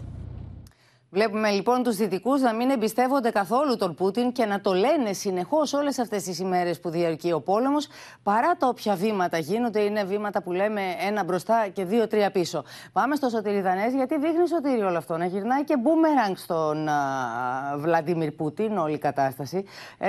Μια κατάσταση που θα του γυρίσει μπούμεραγκ και στο μέλλον, δεν είναι κάτι που θα συμβεί μόνο τώρα, θα συμβαίνει και στο μέλλον. Η σχέση του με τους δυτικούς έχει διαταραχθεί πλήρως. αυτοκαταστροφική για τον Πούτιν, χαρακτηρίζουν την εισβολή στην Ουκρανία οι δυτικοί αναλυτές. Πόπης, σημειώνουν πως όπως όλοι οι αφρικοί ηγέτες επέτρεψε στον εαυτό του να παραπλανηθεί ως προς την πραγματική δύναμη του ρωσικού στρατού, συμπεριλαμβανομένης της αποτελεσματικότητας των ρωσικών ενόπλων δυνάμεων. Ενδεικτικές είναι οι δηλώσεις του αρχηγού του Βρετανικού στρατού. Ο ναύαρχος Σερ Τόνι Ράντκιν, μιλώντας σε εκδήλωση στο Λονδίνο, είπε πως οι εικόνες που βγαίνουν από τη Μαριούπολη είναι φρικτές και οι επόμενες εβδομάδες θα συνεχίσουν να είναι πολύ δύσκολες. Αλλά από πολλές απόψεις ο Πούτιν έχει ήδη χάσει. Ο αρχηγός του Βρετανικού στρατού, λοιπόν, δεν θεωρεί πως ο Ρώσος πρόεδρος έδειξε ιδιαίτερη διορατικότητα για τα γεγονότα και στο τέλος έβλαψε τον εαυτό του μέσω μιας σειράς καταστροφικών και λαθασμένων εκτιμήσεων. Αυτό που είναι πολύ ξεκάθαρο για δυτικούς πολιτικούς και στρατιωτικούς αναλυτές είναι πως ο Πούτιν είναι πολύ πιο αδύναμος σήμερα από ό,τι ήταν πριν από ένα μήνα και αντιστρόφως το ΝΑΤΟ είναι πιο δυνατό και πιο ενωμένο από ό,τι ήταν εδώ και πολλά χρόνια. Μεγάλος χαμένος της εισβολής στην Ουκρανία θεωρείται από τους Αμερικανούς και η ρωσική αμυντική βιομηχανία. Η εισβολή της Ρωσίας θα αποδειχθεί το τελευταίο καρφί στο φέρετρο του στόχου της Μόσχας να γίνει σημαντικός προμηθευτής στρατιωτικού υλικού στη Μέση Ανατολή και τη Βόρεια Αφρική. Όχι μόνο η Ρωσία, λένε, θα δυσκολευτεί πολύ περισσότερο να πουλήσει νέα οπλικά συστήματα, αλλά θα δυσκολευτεί να παρέχει και συντήρηση και προμήθεια ανταλλακτικών σε σημερινούς και παραδοσιακούς πελάτες ρωσικών όπλων. Τώρα, το είδαμε και στο ρεπορτάζ, σοβαρές αμφιβολίες για τις προθέσεις του ρωσικού στρατού να απαγκιστρωθεί από τα μέτωπα γύρω από την Ουκρανική πρωτεύουσα εκφράζουν ΝΑΤΟ και Αμερικανικό Πεντάγωνο. Η Ρωσία φαίνεται πως έχει αποσύρει μόλις το 20% των στρατευμάτων της από το Κίεβο και το Τσερνίχιβ. Μονάδες που βρίσκονταν στο αεροδρόμιο του Χοστομέλ βόρεια του Κιέβου, θέατρο σφοδρών μαχών από τις ώρες της εισβολής, τώρα φαίνεται να κινούνται βόρεια προς τη Λευκορωσία. Κάποια άλλα τμήματα του ρωσικού στρατού απομακρύνονται από την περιοχή του Τσερνομπίλ. Ωστόσο, παραμένει μέχρι αυτή την ώρα ασαφές αν αποσύρονται όλες οι δυνάμεις. Μάλιστα, να σε ευχαριστήσουμε πολύ και για τη γενική εικόνα που μας έδωσες της ρωσικής διάταξης των δυνάμεων των Ρώσων, δηλαδή στην Ουκρανία. Και να πάμε στη Μαρία Ζαχαράκη στην Κωνσταντινούπολη, γιατί όσο η Δύση με τον Πούτιν δεν μπορούν να συνεννοηθούν σε κανένα επίπεδο, ούτε καν με μεταφραστές, τόσο ο Ερντογάν βρίσκει χώρο για να παίξει το ρόλο, να διεκδικήσει να παίξει το ρόλο του διαμεσολαβητή. Και όχι μόνο ο Ερντογάν, αλλά και ο Τσαβούσογλου. Προτείνει ο καθένας το δικό του πεδίο, Μαρία. Ναι, μετά τη συνάντηση στον Τολμά Μπαχτσέ εδώ, Πόπη, την Τρίτη, την οποία άγκυρα βέβαια να πούμε ότι την προβάλλει ως επιτυχημένη, αν και ο Μεβλούτ Τσαβούσογλου παραδέχτηκε σήμερα ότι δεν έχουν εφαρμοστεί πλήρως τα όσα συμφωνήθηκαν. Παρόλα αυτά, επιμένει στο διαμεσολαβητικό ρόλο και προσπαθεί μάλιστα να τον ενισχύσει και πάλι η Πόπη. Θέλει λοιπόν τώρα πάλι να φέρει στην Τουρκία ο Μεβλούτ Τσαβούσογλου τουλάχιστον τους υπουργούς εξωτερικών των διεμπόλεμων χωρών, τουλάχιστον αυτός είναι ο στόχος του Τσαβούσογλου, ενώ ο Ερντογάν από την άλλη έθεσε ακόμη πιο ψηλά τον πύχη και δικός του στόχος είναι να φιλοξενήσει εδώ Πούτιν και Ζελένσκι. Κάτι που θα συζητήσει μαζί τους στα τηλεφωνήματα που θα έχει, μάλιστα απόψε στις 8 σε λίγη ώρα θα έχει συνομιλία με τον Ζελένσκι, έτσι προανήγγειλε. Παρόλο λοιπόν που στην πράξη υπάρχουν πολλά ακόμη να γίνουν για να ανέβει κατηγορία, θα λέγαμε, η διπλωματία. Και παράλληλα, Πόπη, η Τουρκία, το λέγαμε και χθες, καταβάλει έντονες προσπάθειες να καταστεί η εναλλακτική διαδρομή για το φυσικό αέριο της Ανατολικής Μεσογείου προς την Ευρώπη. Σήμερα ουσιαστικά και ο Τσαβούσογλου και ο Ταγίπ Ερντογάν επιβεβαίωσαν ότι γίνονται διεργασίες για αγωγό με το Ισραήλ, όπως έλεγε τουλάχιστον το Reuters χθες. Και μάλιστα επίκειται αρχές Μαΐου επίσκεψη του Τούρκου Υπουργού Εξωτερικών στο Τελ Αβίβ και επίσκεψη αντίστοιχα του Ισραηλινού Πρωθυπουργού εδώ στην Τουρκία. Αν και υπάρχουν πολλά ζητήματα και το ξέρει αυτό πολύ καλά η Άγκυρα, δεν μπορεί να προχωρήσει εύκολα ένας τέτοιος αγωγός, κυρίως βέβαια γιατί υπάρχει αυτό το ζήτημα της Κυπριακής ΑΟΣ. Ωστόσο ο κύριος Ερντογάν προβάλλει την Τουρκία με κάθε ευκαιρία ως το μόνο δρόμο για να προμηθευτεί η Ευρώπη ενέργεια, χαρακτηρίζοντας επ' ευκαιρία και πάλι τον EastMed ως έναν τελείως ασύμφορο και ακατάλληλο αγωγό. Και τώρα η ενεργειακή σφήνα, θα τη λέγαμε, από την Άγκυρα μετά τη διπλωματική, δείχνει ότι ο κύριος Ερντογάν έχει βάλει στόχο να προσφέρει και την ενεργειακή του λύση. Απομένει βέβαια να φανεί αν θα υπάρχουν βίκο αότα πρώτα στο Ισραήλ και έπειτα μετά στη Δύση βέβαια. σίγουρο είναι, Μαρία, ότι αυτός ο πόλεμος στην Ουκρανία έχει αλλάξει και τις προτεραιότητες της Ευρώπης. Φεύγαμε από το φυσικό αέριο, γυρνούσαμε στις ανανεώσιμες πηγές, αλλά τώρα το αναζητούμε πώς και πώς. Αλλά και τις ισορροπίες σε αυτή την περιοχή της Ευρώπης. Θα δούμε, τη γωνιά μάλλον της Ευρώπης, θα δούμε πώς θα εξελιχθούν τα πράγματα ούτως ή άλλως στο επόμενο διάστημα. Σε ευχαριστούμε πολύ. Για τις πρόσφατες τώρα αιχμηρές δηλώσεις του Προέδρου Μπάιντεν προς τον Βλαντιμίρ Πούτιν, την πιθανότητα αλλαγής στάσης των ΗΠΑ απέναντι στην Τουρκία, αλλά και για τις λάθος εκτιμήσεις του Ρώσου Προέδρου, μίλησε στο δελτίο ειδήσεων του OPEN και τη Γεωργία Γαραζιώτη ο εκτελεστικός διευθυντής του Συμβουλίου Ελληνοαμερικανικής Ηγεσίας, Έντι Ζεμενίδης. Πώς σχολιάζεται την πρόσφατη δήλωση του Προέδρου Μπάιντεν, ο Πούτιν δεν μπορεί να παραμείνει στην εξουσία? Ήθελε να πει ο κύριος ο Πρόεδρος ότι φυσικά δεν θέλουμε να μείνει ο Πούτιν Πρόεδρος, δεν θέλουμε να μείνουν δικτάτορες. Δεν πάει να πει ότι θα κάνουμε πόλεμο όπως κάναμε τα χρόνια του Μπούς, να αλλάξουμε κυβερνήσεις. Αλλά δεν θέλουμε να μείνουν όχι μόνο οι Ουκρανοί, αλλά και οι Ρώσοι και ο λαός της Ρωσίας κάτω από ένα δικτάτορα. Πιστεύετε ότι ίσως η Αμερική θα έπρεπε να έχει πράξει διαφορετικά και να έχει κρατήσει ανοιχτό διάβλο επικοινωνίας με τη Ρωσία και τον Πούτιν? Το πρόβλημα ήταν ότι ο κύριος Πούτιν έβλεπε μια διχασμένη Δύση, έβλεπε μια Αμερική που είχε κάνει και η Προεδρία ιδιαίτερα του Biden σοβαρά λάθη στο Αφγανιστάν, που όλη η έμφαση στην εξωτερική πολιτική πήγαινε στην Κίνα. Είχε λάθος εντύπωση ότι η Αμερική δεν ήταν ικανή, ούτε είχε τη θέληση πλέον να παίξει αυτό το ηγετικό ρόλο της Δύσης. Κύριε Ζεμενίδη, ο Ερντογάν θα βγει κερδισμένος, πιστεύετε, από αυτό τον πόλεμο και οι Ηνωμένες Πολιτείες θα αλλάξουν στάση απέναντι στην Τουρκία? Σε αυτή τη στιγμή η Αμερική βάζει προτεραιότητα να κερδίσει τη Ρωσία, να ξεπεράσει αυτή την κρίση. Εγώ δεν πιστεύω βλέπουμε αλλαγή της πολιτικής στο μέλλον προς τη Τουρκία. Το ρεπορτάζ που βγήκε από το New York Times ότι θα δώσουν F-35 για S-400. Τα F-35, επειδή έχουν διώξει τη Τουρκία από το πρόγραμμα, να ξαναμπεί στο πρόγραμμα, πρέπει να πάει ξανά στο Κογκρέσο. Μέχρι πόσο μακριά θα φτάσει ο Πούτιν? Ποιος εκτιμάται ότι είναι ο τελικός του στόχος? Έτσι κι αλλιώς έχει χάσει ο κύριος ο Πούτιν. Δεν κατάφερε αυτό που ήθελε και τώρα προσπαθεί να βρει τρόπο να πει ότι κέρδισα. Κράτησα τον Ντονμπάς και στο τέλος δέχτηκε η Ουκρανία να είναι ουδέτερη χώρα, χωρίς στρατεύματα αμερικάνικα, χωρίς πυρανικά όπλα, που δεν υπήρχε και πιθανότητα να γίνουν αυτά τα πράγματα. Και να αλλάξουμε τώρα θέμα, να δούμε και οικονομικά, ρεπορτάζ οικονομικό. Γιατί άνοιξε η εφαρμογή για την υποβολή των φορολογικών δηλώσεων και με τη βοήθεια του Βασίλη Τσεκούρα θα δούμε, Βασίλη, και ποιοι πρέπει να σπεύσουν να πάνε και κυρίως πότε και πώς, με ποιο τρόπο θα πληρώσουν τους φόρους. Νωρίτερα από κάθε άλλη φορά άνοιξε φέτος η πλατφόρμα. Νωρίτερα από κάθε άλλη χρονιά, Πόπη, άνοιξε το TaxisNet για την υποβολή των φορολογικών δηλώσεων.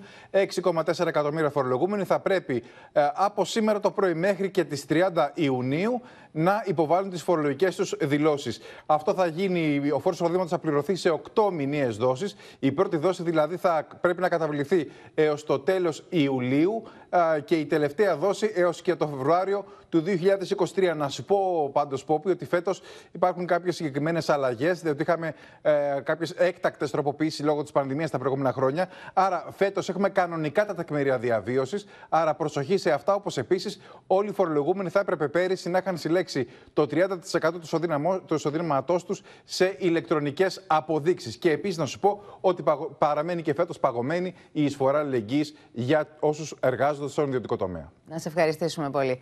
Οι τιμές στα προϊόντα καλπάζουν χωρίς φρένο, με τις νέες αυξήσεις πλέον να περνά στον καταναλωτή σε σχεδόν καθημερινή βάση. Εκρηκτική είναι η αύξηση στο κρέας, σε χοιρινό και κοτόπουλα, λόγω της ενέργειας αλλά και των πρώτων υλών. Η κυβέρνηση παρακολουθεί την εξέλιξη του πληθωρισμού, το ύψος του οποίου θα παίξει ρόλο για το εάν θα προχωρήσει στη μείωση του ΦΠΑ σε βασικά άγαθα.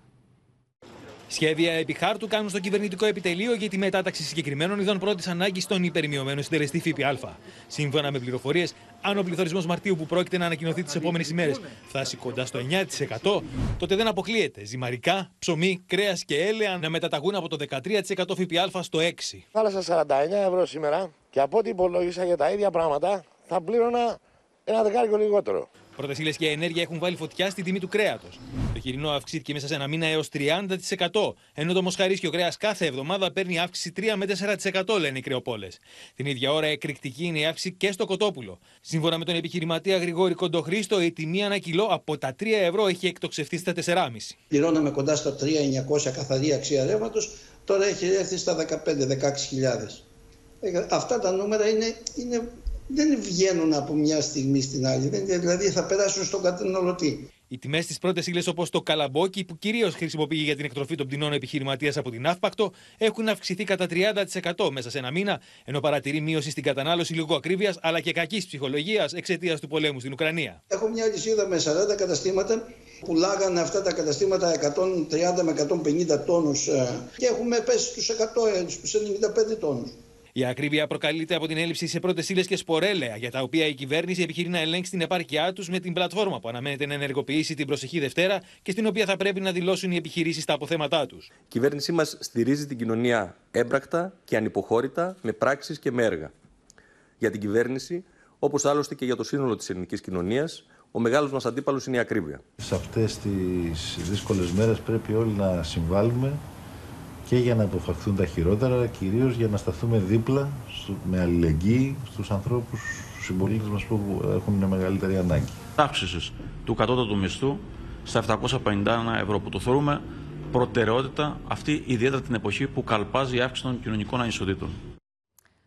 Ο Μπρους Γουίλις, ο διάσημος Αμερικανός ηθοποιός, ο οποίος άφησε εποχή για τη συμμετοχή του σε εμβληματικές ταινίες όπως το Die Hard αλλά και το Αρμαγεδόν, βάζει τέλος στην καριέρα του στα 67 του χρόνια και αποσύρεται από το χώρο του θεάματος, καθώς διαγνώστηκε με αφασία και αντιμετωπίζει, όπως λέει η οικογένειά του, προβλήματα στο λόγο.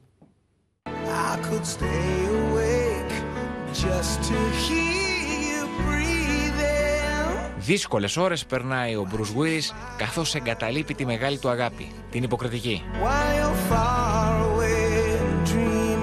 Ο δημοφιλής ηθοποιός, μετά από εγκεφαλικό επεισόδιο που υπέστη, διαγνώστηκε με αφασία, κάτι που τον επηρεάζει στις γνωστικές του ικανότητες, αλλά και στο κέντρο λόγου, και γι' αυτό το λόγο αποφάσισε να αποσυρθεί.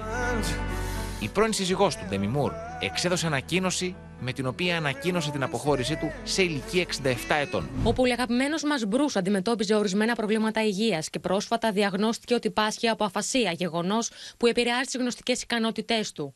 Κατά συνέπεια και κατόπιν όριμης σκέψης, ο Μπρους εγκαταλείπει την καριέρα του που τόσο αγαπούσε. Πολύ σκληρός για να πεθάνει.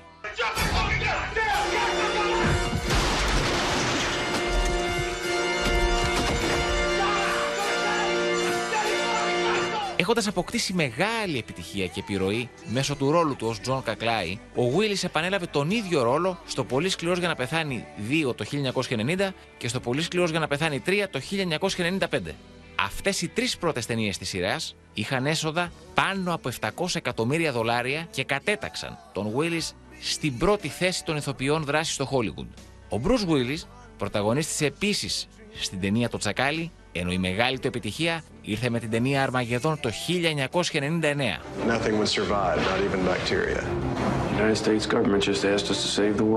Ο γνωστός ηθοποιός είχε παντρευτεί την ηθοποιό Ντέμι Μουρ το 1987, έχοντας αποκτήσει 3 κόρες. Πήραν διαζύγιο το 2000. Από το 2009 είναι παντρεμένος με το μοντέλο Έμα Χέμινγκ, με την οποία έχει αποκτήσει 2 κόρες. Εδώ, κυρίες και κύριοι, ολοκληρώθηκε το κεντρικό δελτίο ειδήσεων. Μείνετε στο OPEN αμέσως μετά η ξένη αστυνομική σειρά Private Eyes και στις 9 και 4 η ξένη κομμωδία Showtime με τον Ρόμπερτ Ντε Νίρο και τον Έντι Μέρφυ. Στις 12 παρατέταρτο κοντά σας η έκτακτη επικαιρότητα με την Αλεξία Τασούλη, τον Χρήστο Τσιγουρή, όλες τις τελευταίες εξελίξεις δηλαδή από τα μέτωπα του πολέμου στην Ουκρανία. Από εμάς, σας ευχαριστούμε πολύ που και σήμερα ήσασταν εδώ κοντά μας. Σας ευχαριστούμε που μας εμπιστευτήκατε για την ενημέρωσή σας. Ένα όμορφο βράδυ σε όλους. Ευχόμαστε να είμαστε όλοι καλά. Γεια σας.